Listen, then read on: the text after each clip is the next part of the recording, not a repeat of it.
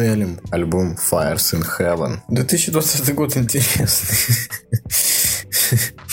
Вот э, со вторым альбомом и первым за 10 лет вернулась группа Селем. Надо сказать, что ее возвращение прям, ну, как-то даже немножко взбудоражило. Там часть интернета, которая там интересуется музыкой, типа, нифига себе, Селем вернулись. Потому что это американское трио, теперь уже дуэт, но на момент становления, скажем так, трио, которые э, пионеры Вичхауса. Вичхаус, помните такой? Вот.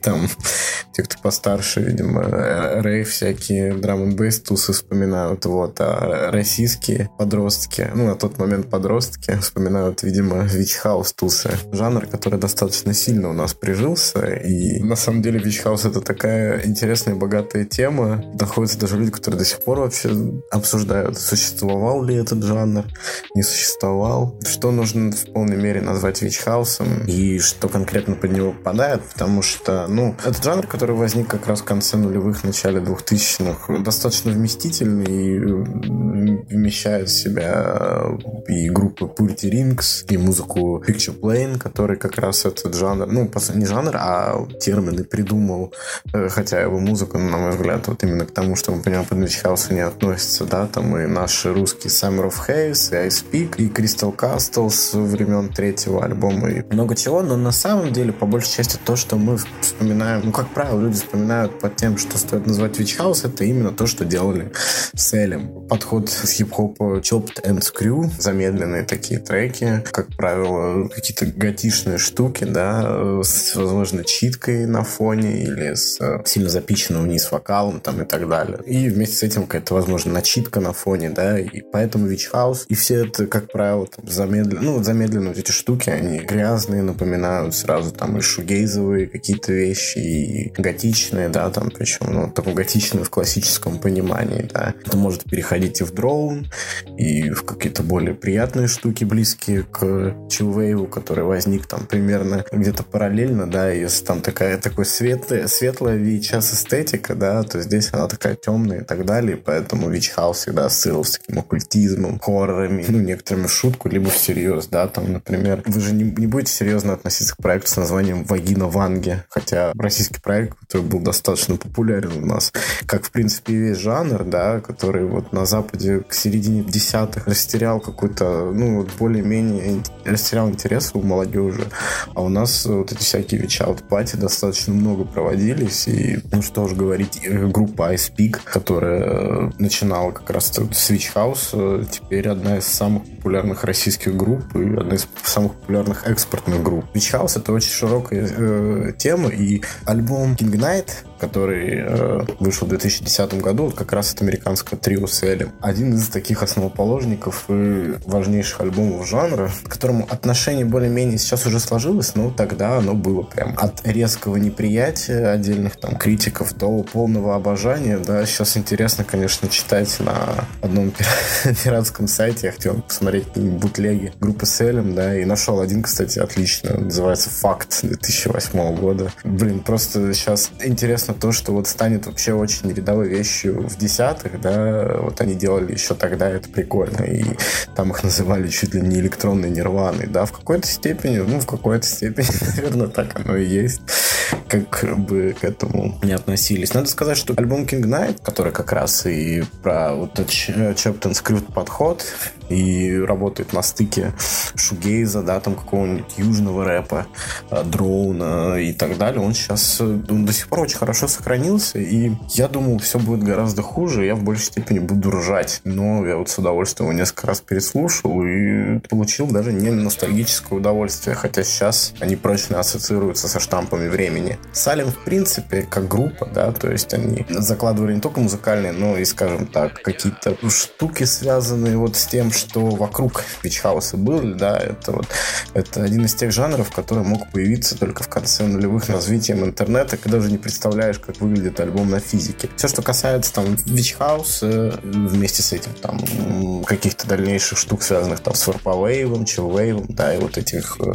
опять же, в понимании вот того времени, да, там гипногоджик хип-хопом того времени. Их все прочно ассоциируют вот именно с каким-то таким новым, новой интернет-культурой, да, и вот эти все названия House групп из непонятных Unicode символов, да, которые тяжело найти, вот такое, с одной стороны, серьезное отношение некоторых подростков, да, там, заигрывание с этим оккультизмом, как им кажется. Это все, конечно, очень мило, и прям такой элемент эпохи. Прошло 10 лет, и, ну, как бы сейчас понятно, что Witch House, в том числе, и даже, наверное, во многом в понимании, которое сделал Селим, да, очень сильно повлияли на поп-музыку, которую сейчас. Ну, согласитесь, что без Witch House, как такой одной из переходных форм, не было бы клауд-рэпа, да, там не было бы э, трэпа даже в какой-то степени, не было бы определенной степени развития музыки, на которую, как бы кто ни говорил, не было бы огромной части Dark Wave вот этой культуры, Cold Wave культуры, да, которая в той или иной степени там сохранилась и так далее. И многие там вот подобные группы, они до сих пор, если не используют какие-то жанровые, если не используют какие-то э, вещи напрямую связанные с House, то напрямую оттуда тягают ее, да. И пусть этот жанр сейчас не жив в классической такой форме, но в музыку он вошел очень прочно. С Элем достаточно быстро исчезли с радаров как раз ну, там буквально после 11-12 года. Пару раз возвращались с ремиксами, и вот сейчас у них состоялся камбэк, они потеряли свою участницу, да, там, которая параллельно вокалила на некоторых треках первого альбома. Я говорю о Хезер Марлат, который, по сути, уволили на самом деле. Там какая-то странная история. Вот. Но теперь это дуэт Джона Донагью и Джона Холланда. Самое интересное, что у ребят, в принципе, несмотря на то, что, ну, как бы, Вич Хаус как таково обсуждали музыкальные критики, там, молодежь, интернет, молодежь того времени интересовалась, да, этот жанр и эти ребята были интересны еще там, ну, ребятам из индустрии. Например, Джон Холланд, он, ну, через три года поучаствует в одном из треков э, Кенни Вастовского Изуса. Джон Донахью вообще тогда тусил с Кортни Лав, и коммент про Нирвану становится еще более смешным. А миксовал их первый альбом Дэйв Сарди, один из важнейших сейчас живущих, э, ну, чуваков, который вот занимается технической частью на альбомах, да, и, блин, как минимум он играл в очень недооцененной группе Bark Market, ну, из роковой, и участвовал в продакшн вот невероятного количества альбомов. Просто посмотрите, вы, вы просто удивитесь, насколько у него большой список разнообразный. И вот он, да, он работал в том числе над King Knight Салема. По сути, третьим участником группы, который поучаствовал почти на половине альбома, стал Шлома. Это продюсер, который участвовал в продакшене треков Янглина, Бэнкс, Джорджи, Лил Яхти и работал над огромным количеством ремиксов и вообще вот такой заслуженный хип-хоп парень. И на альбоме есть еще продюсер Ларс Талфорд. Работал с множеством инди-групп, с Dark штуками, все там Hells, Alice Glass, Trust, только, то есть у него тоже огромный послужный список, поэтому, ну, как видите, Салим, они вот как-то вот всегда притягивали к себе интересных ребят. Fires in Heaven, Witch House 10 лет спустя. Я от этого альбома дико кайфанул. Во-первых, из ностальгических чувств, хотя на самом деле это во-вторых. Первых, потому что у него очень вкусный звук, правда. Несмотря на то, что он во многом звучит устаревше, и мне кажется, что эти песни начали писаться еще в 2016 году, когда они, по-моему, как раз говорили о том, что работают над каким-то новым материалом. Выйдя бы он тогда, это было бы в большей степени событие, как просто камбэк, потому что Fires in Heaven, он больше, на самом деле, опирается. Если King Knight там чувствовалось жесткое влияние вот этого южного рэпа, то здесь очень сильно пахнет там фонком, очень сильно пахнет не, не ранний там, не вот, а то, что вот фон, который делают в десятых, да, и на который очевидно повлиял Witch House. И вот теперь Witch House повлиял там на фонки, клауд-рэпы, там, трэпы и так далее того периода. И теперь это влияние, соответственно, слышно на Fires in Heaven, которая более такая пластинка. И, опять же, выйдя на 5 лет назад, ее бы, она бы гораздо больше внимания вызвала, и, возможно, бы даже каким-то таким определенным, ну, может, не столбом в жанре стал, но то, что постоянно вспоминают. В этом смысле, конечно, Fires in Heaven обожал. Но я, как человек, который мало слушает вот подобной музыки, и House, да, там, и какой-то хип-хоп вот этого порядка, очень сильно кайфанул от релиза. Неожиданно для себя. Он не звучит свежо, но на нем очень правильно расставлены акценты. И да, если вы никогда не слушали Witch House и вдруг решили познакомиться с жанром через этот релиз, можно. Можно, он достаточно олдовый в этом смысле, потому что здесь прям вот эти штампы, э, штампы и в хорошем, и в плохом смысле, они не сильно поменялись. То есть, вы слушаете, да, блин, это вот то, что то, что вот было у российской молодежи популярно в середине там, десятых и так далее. Вот. То есть какое-то определенное ностальгическое чувство он навевает. А, но оно не манипулятивное, что мне понравилось. Это, конечно, не так хорошо сделано, как, например, в свое время возвращалась группа Avalanche, тогда Avalanche австралийская. Да. Через 16 лет слушаешь этот альбом понимаешь, что вот это искусство, оно было забыто.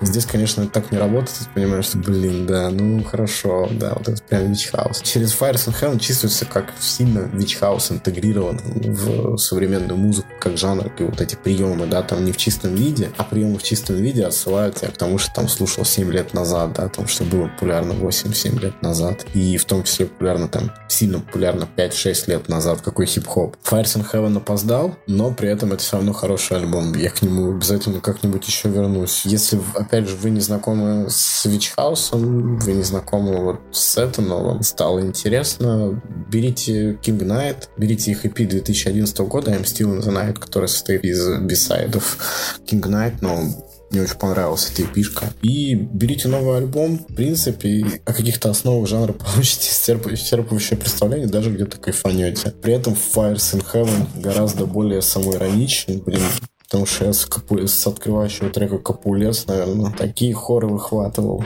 Вот. Попробуйте, возьмите его куда-нибудь, вызовите такси, скажите водителю, чтобы ехал куда-нибудь за город. Поставьте наушниках Fires in Heaven таксист сказал, спросит, точно ли вам надо сюда. Вы скажете, да. Я наслаждаюсь музыкой. Он спросит, какую. Вы включите Fires in Heaven. Ему не понравится. Ваши глаза нальются кровью. Он может испугаться. Вы сольетесь. Twitch House примерно так работает.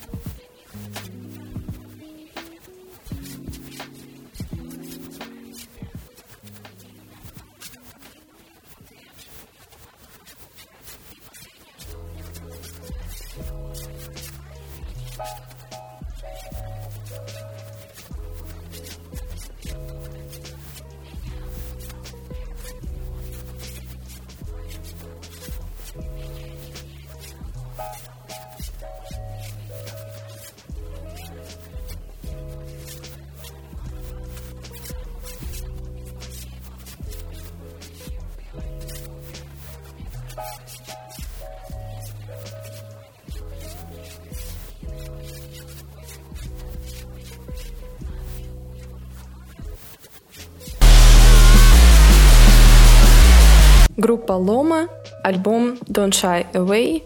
Альбом, который, наверное, прошел бы мимо вообще большинства слушателей, если бы не одно «но», или если бы, точнее, два «но». Во-первых, это, конечно, лейбл Sub который ну, не нуждается в представлении. Я думаю, и артисты которого, ну, по умолчанию становятся как минимум немного известными. Вот. Ну и второе, это, конечно, Брайан Ина, имя которого по счастливой случайности вообще для самой группы появилось в описании альбома, потому что Брайан Ина стал их продюсером. Ну, буквально одного их трека, на самом деле. Ну, даже так. Вот. Вообще, хочется сказать, что Лома, она связана с большим количеством крупных имен. Но давайте обо всем по порядку. Вообще, кто это такие, откуда они появились и почему мы о них говорим. Вот, да, нельзя сказать, что это та группа, которая возникла совсем из ниоткуда, потому что, ну, во-первых, как минимум одним из ее создателей стал музыкант Джонатан Мейбург. Это не совсем известный для русскоязычной аудитории артист, но он известен благодаря проекту Shearwater. Это группа, которая еще очень давно играла на разогреве у Шерон Ван Эттон, не только, конечно, но это проект, который существует с 90-х годов, и он в целом продолжает такую американскую традицию сонграйтинга да, там в стиле, например, Леонарда Коэна или Билла Каллахана. Но параллельно с Shearwater развивался и остинский дуэт Cross Record.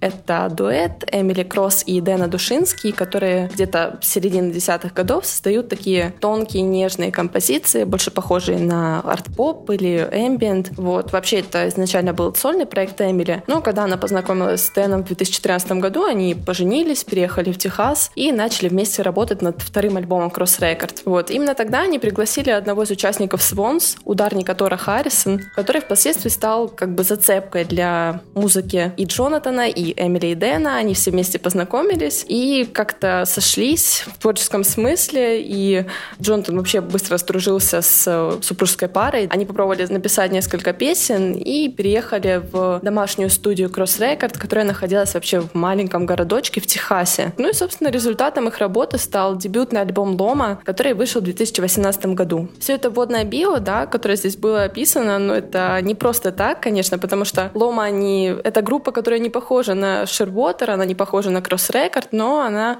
объединяет в себе лучшее, наверное, из этих групп, потому что там, конечно, есть такая особая личная лирика в исполнении Эмили Кросс. Это такие те самые тихие ambient детали Cross Record, которые также используют полевые записи. Ну и, конечно, это такой гитарный аккомпанемент Shearwater, очень солидный, который создает такой определенный объем объем их композиций. Ну и вся вот эта история, она, конечно, была бы очень красивой сказкой, если бы не еще одно «но», а именно то, что Эмили и Дэн, участники группы, в процессе записи альбома, еще того самого дебюта, они решили развестись, и в целом, наверное, Мейбург тогда очень сильно насторожился, что альбом вообще в целом может не выйти. Наверное, участники группы Лома, они слишком профессиональные музыканты, чтобы вообще какие-то личные аспекты влияли на их творчества, да, то есть они сами по себе очень спокойны, в любом их интервью они слушают старую музыку, они там слушают подкасты, смотрят документальные фильмы, кто-то из них рисует, кто-то пишет книгу, ну, слишком хороши, чтобы их личные вещи влияли на карьеру. Их дебютный альбом — это была такая очень ровная фолктроника, да, можно сказать, может быть, чембер поп,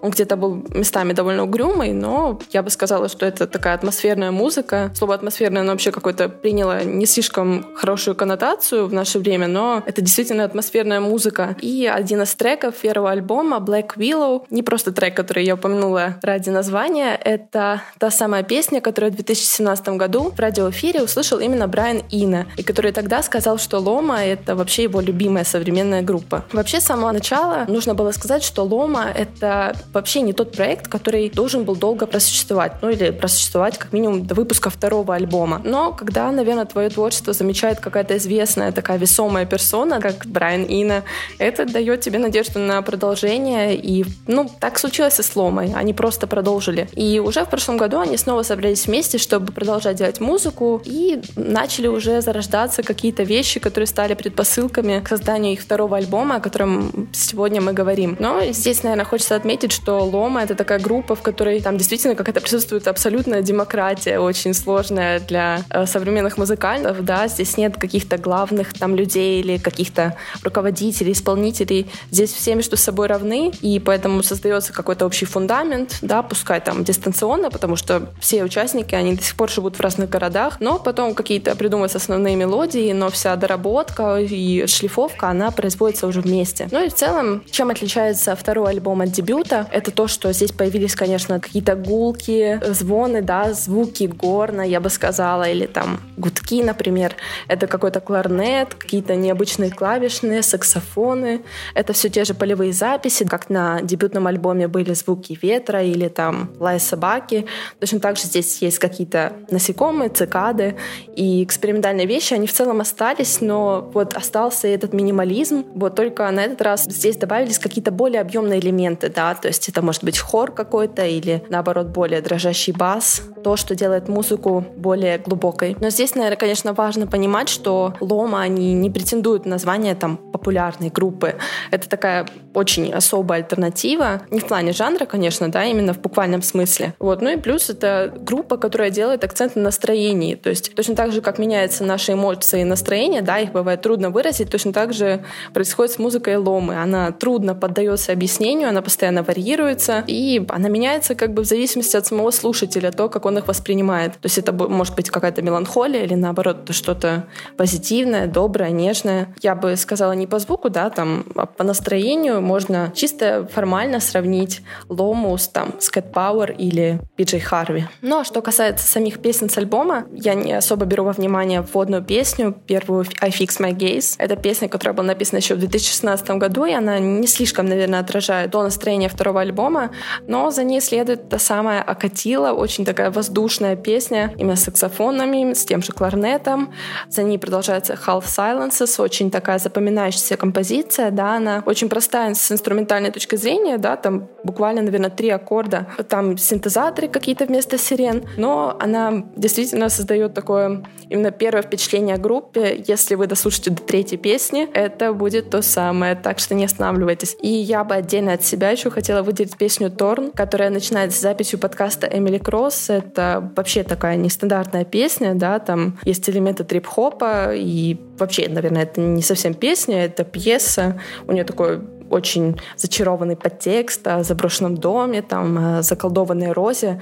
Вот, и она в целом вообще какая-то волшебная. Ну и, наверное, упоминая вообще название песен и разбирая как-то альбом, э, невозможно пройти мимо той самой отсылки на Брайана Ина, которая была в самом начале. Потому что, конечно, после своего успеха Лома, они с надеждой на то, что Брайан Ина как-то заметит их и поработает с ними. Они послали ему несколько записей своих песен, когда они еще вообще были в разработке. Конечно, никто не ответил, и буквально спустя 7 месяцев Брайан Ина прислал нам всего переделанную песню, всего лишь одну. И это была песня «Homing». Это заключительный трек. Возможно, он выделится вам как один из таких нестандартных песен с характерным таким ambient элементами Ина, и вы заметите то, к чему как раз Лома приближались на протяжении своего альбома. Так что слушайте слушайте, анализируйте, наслаждайтесь и приятного прослушивания. Привет!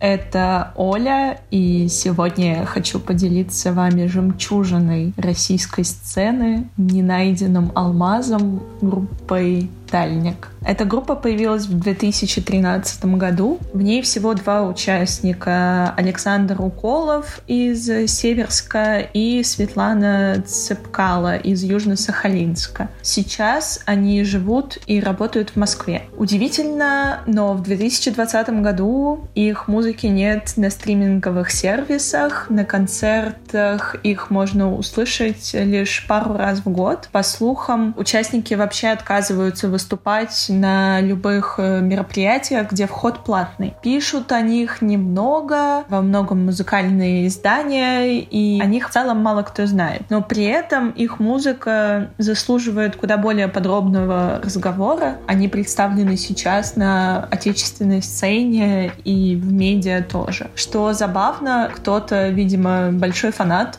собрал очень подробную статью в Википедии. Спасибо тебе, человек. До группы «Тальник» Александр делал группу «Творожное озеро». Он об этом не говорит напрямую, что он ее создал. Мало того, Кроме «Творожного озера» был еще проект Curd Lakes Magic. В первом пели песни, пелись песни на русском, во втором на английском. Есть э, только очень обрывистое интервью афиша, где Саша объясняет, что вообще за группа «Творожное озеро».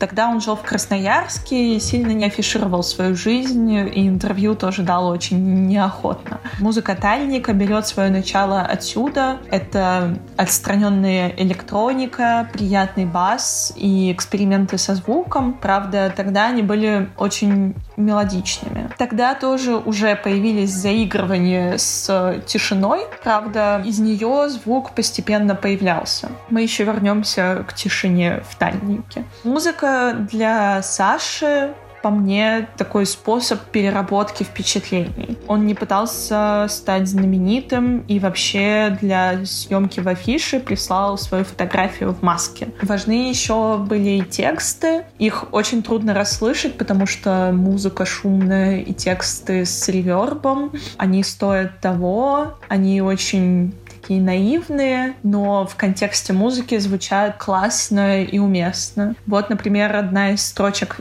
из песен Саши.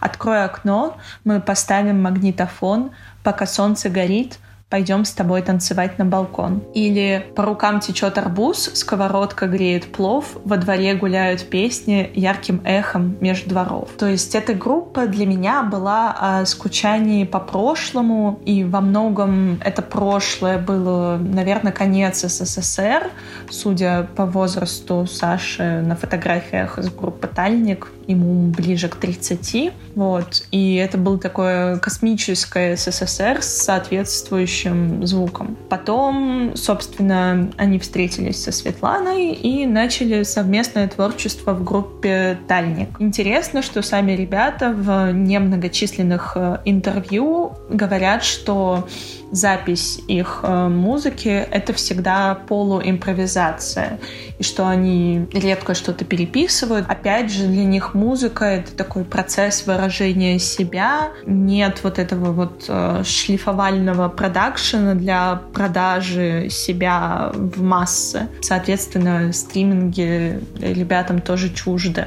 Выстрелили они в 2014 году со своим мини-альбомом Samsung. Вообще что-то из творчества Тальника называть альбомами сложно, потому что они это публикуют в ВК, причем не в своей группе, а в соседней группе, которую они тоже создали, и потом репостят в группу Тальник. Количество треков может сильно варьироваться, так же, как и их длина. Может быть трек меньше минуты, может быть 20-минутный трек. Это первый первый трек, который попал в сеть от группы Тальник, вообще был жутко длинным. Вот, но на первом альбоме была такая холодная электроника с гитарой, с неожиданными паузами, которые оказались очень важной частью песен. Я думаю, так э, ребята заявляли, что тишина — это тоже важно, но в одном из интервью они признались, что «Ой, ну у нас так получилось, и мы не стали исправлять». Голос э, Светланы в одной из главных песен этого релиза «Цвет надежды» очень отстраненный и этим завораживает. Ну и вообще именно благодаря этой песне ребят во многом заметили, написали там о них в афише и много где. Весь остальной альбом — это как будто бы шлейф этого трека «Цвета надежды». Там почти особо не поют, и только скорее какие-то шумы, перекаты звуков и очень-очень много звона. Не знаю почему, мне первого альбома альбома очень так захотелось в церковь. Ребята очень много экспериментировали со звуком. В 2016 у них был альбом «Лох» со скрипкой. Я бы такое слушала, например, в своей усадьбе или в замке, сидя у воды, смотря вдали, вспоминая свое прошлое. И в 2019 году был еще более экспериментальный альбом. Назывался «Райские вазы». 10 треков, к каждому из которых прикрепляется изображение вазы. Ребята пытались представить, как звучат эти вазы. То есть там почти нет какой-то четкой мелодии, какой-то четкой ритмической основы. Моя любимая — это ваза с пупырками по-моему, она так называется. И этот альбом скорее вообще про саунд-дизайн, чем про музыку. Второй раз о ребятах э, все вспомнили в 2017 году с э, альбомом «Муз Кайф». Очень клевое название, обложка с пледом, что, по-моему, очень иронично по поводу оформления обложек в целом в музыкальной индустрии. Этот альбом считается самым доступным слушателю, потому что на предыдущих релизах ребята больше играли с электроникой, с формой, с эмбиентом, то здесь все треки в песенном формате. То есть, в принципе, это, наверное, единственный альбом, который я могу представить вообще на любом фестивале. Но ребята, повторюсь, же не выступают на фестивалях.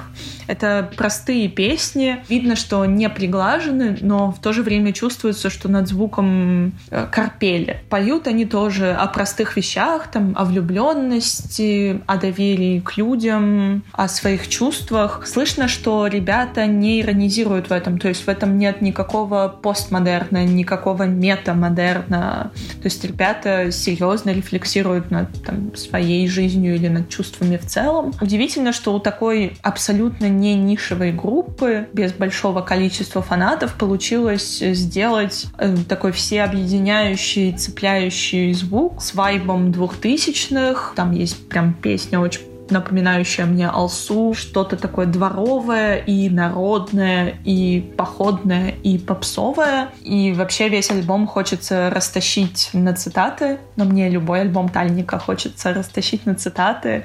Например, там есть замечательная «На душе пузырьки минеральной воды превращаются в звезды».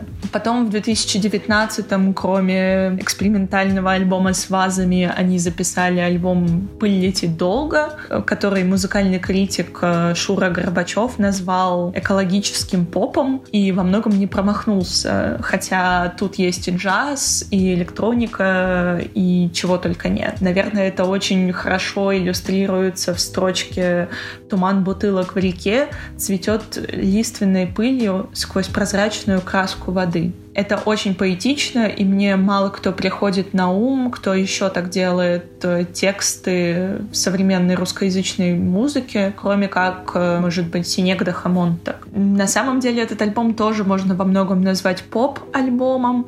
Например, там есть строчка «Выдави точки разлуки из моей кожи, друг-косметолог, выдави солнце на руки, освети этот город». Через всю их дискографию мы пробрались э, к альбому этого года. Он называется Sips. Это очень тоже странный релиз. Там есть музыкальные треки и есть треки, такие перебивки. Вернемся к названию. SIP — это Session Initiation Protocol. Это протокол передачи данных, который описывает то, как мы выходим в интернет э, с IP ну, там, с телефона, как мы раньше выходили. Ну и также сип — это по-английски маленький глоток. Может быть, у вас тоже в семье говорят сипать чай, когда вы делаете вот так. И мне кажется, название этого альбома отсылает э, тоже к 2000-м, но уже к какой-то такой электронизации. Ну, группа вот опять заигрывает с 2000-ми, но уже по-другому. И в этом альбоме это видно даже на обложке. Такая нарисованная, очень вылизанно нарисованная девушка в воде. Название песен расположено прямо на обложке лесенкой, то есть очень 2000-е. Образный какой-то звук, э, ему идут идут и такие же тексты, которые будто бы обращаются к бессознательному. Например, в песне Jump to Celebration Светлана напевает рефрен «Куда идти? Куда я пойду? Ведь за полночь уже». В окно дождя дроже стучится, с балкона падает в ночь аллея, С днем рождения. В моем прочтении, возможно, текст очень нелепый, но вместе с музыкой он работает, и ты представляешь себя на балконе, смотрящего, смотрящую в окно, грустно, в очень грустный праздник, день рождения, будто бы никто не пришел. Еще классно, что когда я советовала слушать этот альбом другу, он сказал, я послушал до второго трека и выключил, там была реклама ВКонтакте. Но реклама ВКонтакте — это часть э, альбома, то есть э, сначала говорит как будто бы реклама ВКонтакте, и потом этот же голос начинает рефлексировать, описывать события из мира, тоже очень отрывочно, то есть действительно будто бы бессознательное у кого-то прорвало. И это очень забавно, потому что ну, ребята осознанно не выкладываются в стриминге, чтобы вот на рекламе не зарабатывать. И пока сейчас развивается история про Spotify, где артисты требуют более честно оплаты их музыкального труда. Тальник тихонько выкладывает свои песни лишь в ВК, и последние три альбома можно найти в Бандкэмпе. И все. Вот. Для меня Тальник — это поэзия. Это не для всех не в смысле, что это слишком сложно для понимания, а это очень настроенческая штука. И от всей группы мне очень спокойно и такая легкая грусть ложится на душу. Привет, это Алексей Боровец. Сегодня мы поговорим о крайнем релизе рэпера Хаски. По первому впечатлению, добрую половину того, что уже написали про альбом Хаски Хашханок, хочется отправить в мусорную корзину, как автор поступил со своим предыдущим несостоявшимся альбомом «Евангелие от собаки». И если обозреватель Кольта сочувствует рэперу, усматривая в новом релизе отражение некоего душевного заболевания, то другие ругают Хаски за попытку подстроиться под политическую конъюнктуру, за неискренность жестов, за эпатажность, за нехватку хитов или что-то вроде того. Мол, уже не тот, что на прошлом, якобы более удачный удачном релизе любимые песни воображаемых людей. Все эти рассуждения кажутся мне странными и далекими от того, чем является музыка и от причин, по которым люди ею занимаются. Есть ощущение, что обозреватели плохо представляют себе дистанцию, существующую между автором и его творениями. Я уверен, дистанция не настолько коротка, чтобы считать апокалиптические картинки Хаски свидетельством выжженности его внутреннего мира. Разве смог бы он так лихо читать рэп, то тут, то там, сниматься в клипах, острить в соцсетях, давать концерты, проводить художественные концертные акции, да и вообще закончить этот альбом, если бы пребывал в глубокой депрессии. Очень сомневаюсь. Да и не так много в Хашханоге указаний на какие-то внутренние проблемы лирического героя. Намного больше внимания уделяется окружающему миру. Автор упивается безобразностью тех реалий, которые он сам выдергивает на первый план и растягивает их во времени, пространстве и, главное, в фантазии. В общем-то, во всех этих манипуляциях проактивно задействованы такие способности, как наблюдательность, умение выделять интересующее и рассказывать об увиденном ярко и занимательно. И не так огромна эта дистанция между альбомом и автором, чтобы имело смысл рассуждать о том, что за новым релизом вообще ничего кроме холодного расчета не стоит. Боюсь, что из-за повальной моды на чтение нон-фикшена и исповедальных тредов, в которых пользователи Твиттера рассказывают о своем реальном жизненном опыте, люди стали забывать про ценность фантазии, про то, что искусство это в том числе и игра, а не только политика или бизнес. Смешно, что обозреватели не обратили внимания на то, что сам Хаски в одной из песен альбома Обама заявляет открытым текстом, что суть рифмы – удовольствие для слуха. Да-да, не симуляция борьбы с режимом, не экстракт безумия поэта,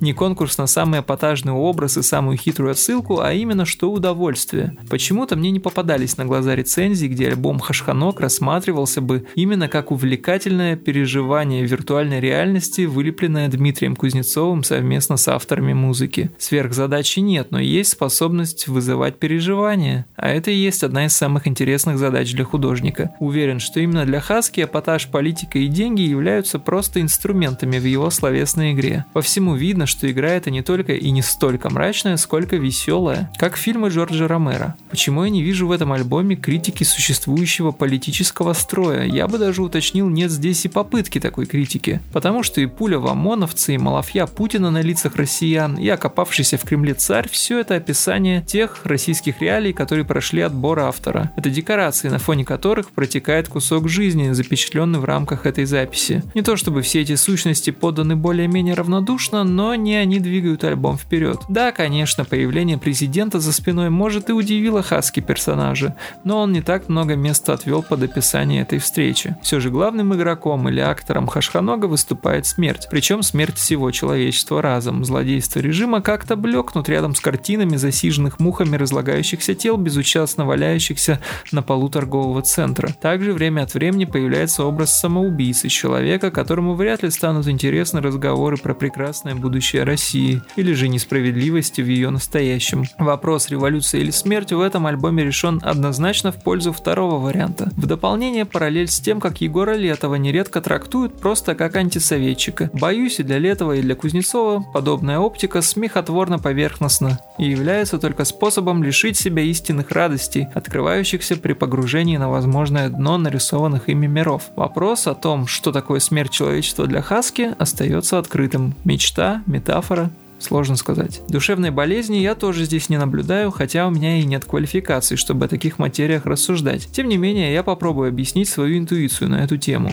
Да, есть в альбоме некрофильные тенденции. Есть фокус на дурном, на отжившем. Основное движение происходит вокруг трупов, хлама и экскрементов. Бродячие собаки и полчища насекомых то и дело возникают в различных описываемых обстоятельствах. Но Дима обходится с этими образами очень игриво и увлеченно. Да, наверное, можно сказать, что он кует тьму, но сама эта тьма так сияет светом творения, что вызывает только приятное нервное возбуждение, а не ужас. Ну, разумеется, при условии, что вам симпатичен альбом в целом. Понятно, что многим людям его эстетические координаты вообще чужды. Вспомните, как Хаски перевоплощается в старуху в одноименной песне. «Я не Дима, я старуха, я старуха, повторяю, я старуха». Режиссерам надо взять на заметку такой подход к введению персонажа. Песня «Старуха», наверное, может кому-то показаться одним из самых больных номеров альбома, но и здесь не обошлось без без изрядной доли юмора и развлекательных приемов. Не думаю, что Мамлеев, Кроненберг или Дэвид Линч указывают своим творчеством на проблемы со своей психикой, скорее на проблемы других людей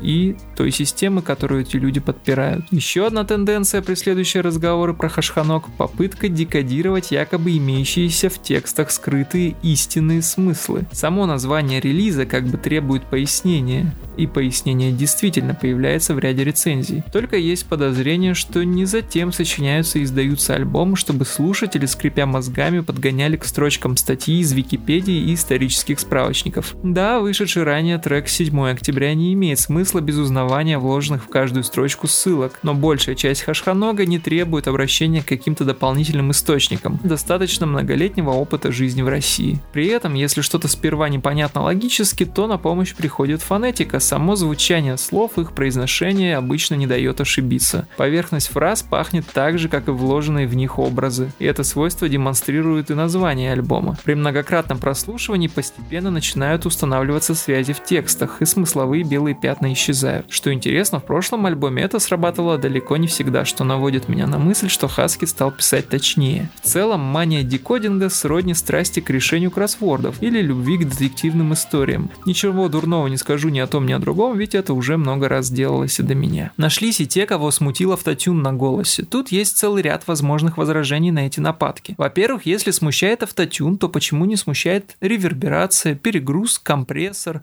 панорамизация и другие обработки голоса? Во-вторых, мне думается, что автотюн здесь выступает одним из инструментов рэперской самоиронии Хаски. Песни «Владыка слов» и «На что я драчу» в свойственной для рэпа манере высмеивают бездарных МС. И так как быть образцовым рэпером Диме не интересно, он он выполняет эту работу с долей иронии. Раз рэперу пристало принижать коллег по цеху, Дима делает это. Раз рэперы сегодня поют с автотюном, Дима поет с автотюном. Не вижу в этих проявлениях никакого серьезного усердия или амбиций в координатах рэп-игры. Скорее, это кривляние человека, смотрящего на хип-хоп сквозь бронированное стекло, искренне не понимающего, зачем эти особи ведут себя так. Стараться быть рэпером Дима не намерен, как он сам спел с автотюном. Не хочу притворяться молодым. Торжественность этого припева, где под печальную музыку пузырек в лимонаде изрекают «все дым», не эпатаж и не передергивание, а вполне будничная сцена из жизни человека, не понаслышке знакомого с изобретениями Александра Федоровича Шульгина. Ну и вернемся ненадолго к вызывающей споры сцене с Путиным. Интересно, что когда, скажем, издание «Медуза» описывает, как Путин имеет россиян, это воспринимается как честная журналистика. Да, «Медуза» пишет не только об этом, но, скажем так, этот сюжет вырисовывается из их статей, с этим трудно поспорить. Этот же сюжет вырисовывается в головах многих из тех, кто следит за новостной повесткой в России. В целом,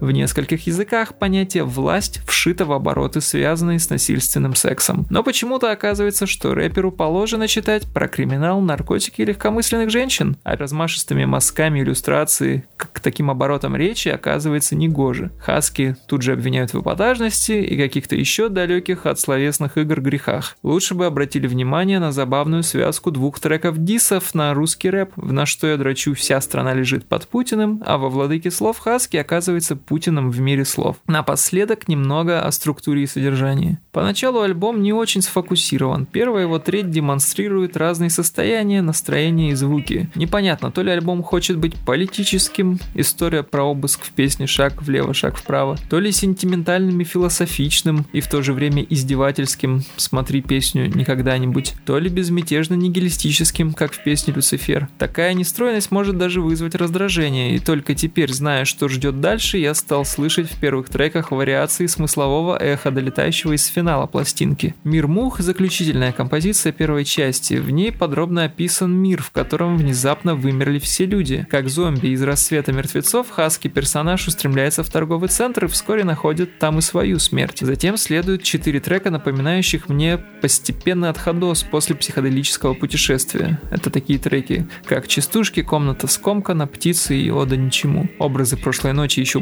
будоражат кровь, вспыхивая на горизонте сознания, но они так или иначе раскалываются об углы быта, а размышления о жизни все еще не хотят опускаться на землю и летают свободно и легко. Впрочем, им немного осталось. С трека «Бесконечный магазин» начинается тревожная и стремительная дорога к финалу альбома. Здесь есть и едкие строки в адрес других МС, и автомат, стреляющий в лица всех и вся, и размашистый портрет власти, не человека, а самой этой силы, ее необъяснимости и узнаваемости. В финале есть надежда и на реванш покойника Ворона, и на реванш старухи, чей отпрыск инопланетянина Лешенька искупит своим величием сострадание обездоленной женщины. Видели мы такие чудеса в жизни? Я думаю, вряд ли. Наверное, все же прав был Сорокин, говоря, что будущее России – это ее прошлое. И что делать с этим узлом времени в отведенный нам до смерти срок? В аутро Хаски заклинает смерть и бодрится. Заканчивается альбом строчками «В приступе счастья колотит меня и ничего не заботит меня». Пожалуй, именно в этот момент он действительно звучит несколько болезненно и безумно. Может быть, смех в лицо неизбежности и есть свобода художника? Половину рецензий на Хашханок можно выбросить в мусорное ведро, и эту рецензию вполне можно отправить туда же. Лучше расскажу, на что я драчу. Итак, захожу в огромный храм, наподобие питерского Исаки. Сперва кажется, что внутри никого, только слышна какая-то возня и брожу меж выцветших постеров на стенах, покачивая головой. Вдруг понимаю, что звуки идут сверху. Поднимаю взгляд, и точно, под куполом кишат в воздухе стаи летучих мышей. Однако что-то мешает им разлететься в разные стороны. Тут до меня доходит, что к их телам привязаны веревки, а по центру их работающей крылами массы висит обнаженный и неприятный рэпер Хаски. Распечатываю головку. Четыре конечности Хаски распростерты на восток, юг, запад и север соответственно. Мыши тянут его в разные стороны, но сдвинуться никак не могут. Крепкий попался. Тут к чавканью крыльев прибавляется сон ангельских голосов. Прислушиваюсь к их речам. Один говорит, что рэпер в двух песнях использует слово «хач». Тут же другой подхватывает, что это очень дешевый эпатаж.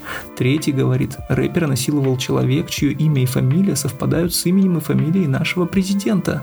Рука начинает двигаться быстрее. Хаски под куполом завыл от боли и крикнул «Тиц, тиц». Снова ангел заговорил. Он посмел назвать себя поэтом и добавил многозначительно, что «Я помню чудное мгновение» есть цитата из Пушкина. Откуда-то издалека ангел ангел промолвил, где воспитательный фактор, где вера в светлую даль. Тут рука запрыгала быстрее, и я своим голосом, видимо, обнаружил себя, ибо ангелы стали говорить совсем неразборчиво. Мыши сделали решительный рывок и, наконец-то, смогли разлететься.